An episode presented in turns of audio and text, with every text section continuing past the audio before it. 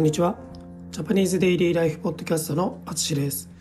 このポッドキャストは日本語を楽しく勉強している皆さんに向けたポッドキャストです。僕の日常生活の話を聞くことで日本語のリスニングを良くしたり、新しい言葉を知ってもらえたらいいなと思います。はい、こんにちは。皆さんお元気でしょうか。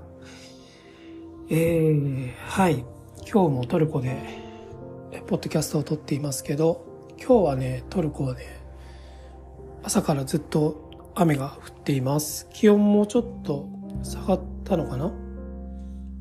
まあでも13度なので、昨日とあんまり変わらないですね。はい。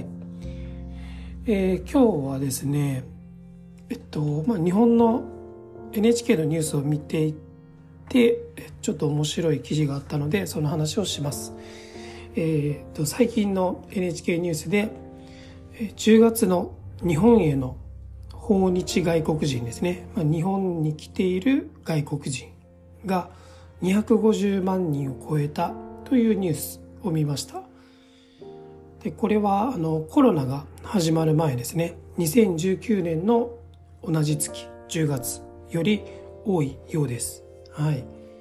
で、これの250万人の中身ですね、内訳なんですけど、これは韓国の人が63万人、台湾の人が42万人、中国の人が25万人、それからアメリカの人が21万人ですね。はい。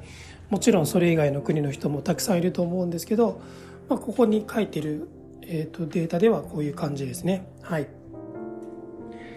この記事を見て日本を好きな人たちが日本をね、こうやって訪れてくれる、来てくれるのはとても嬉しいなと思います。はい。なんですけど、この好きというだけじゃなくて、もしかしたら円安もね、はい、大きな影響であるということを忘れてはいけないかなと思います。そうですね。円安だけじゃなくて、物価、物の値段ですね。これも安いと思います。はい。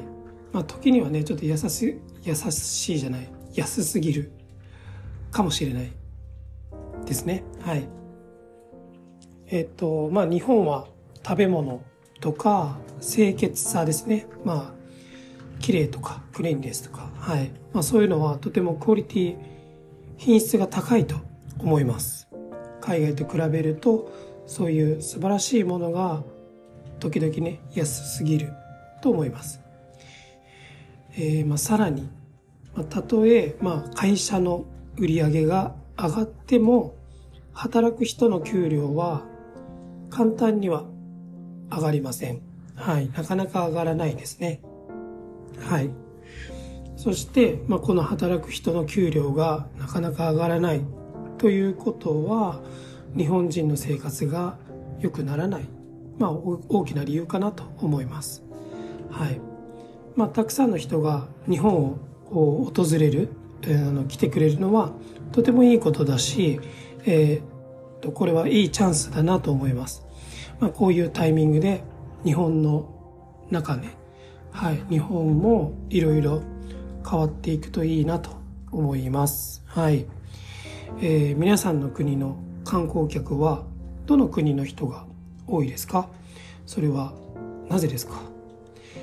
それからあなたはどこの国に行きたいですか？それはなぜですか？はい。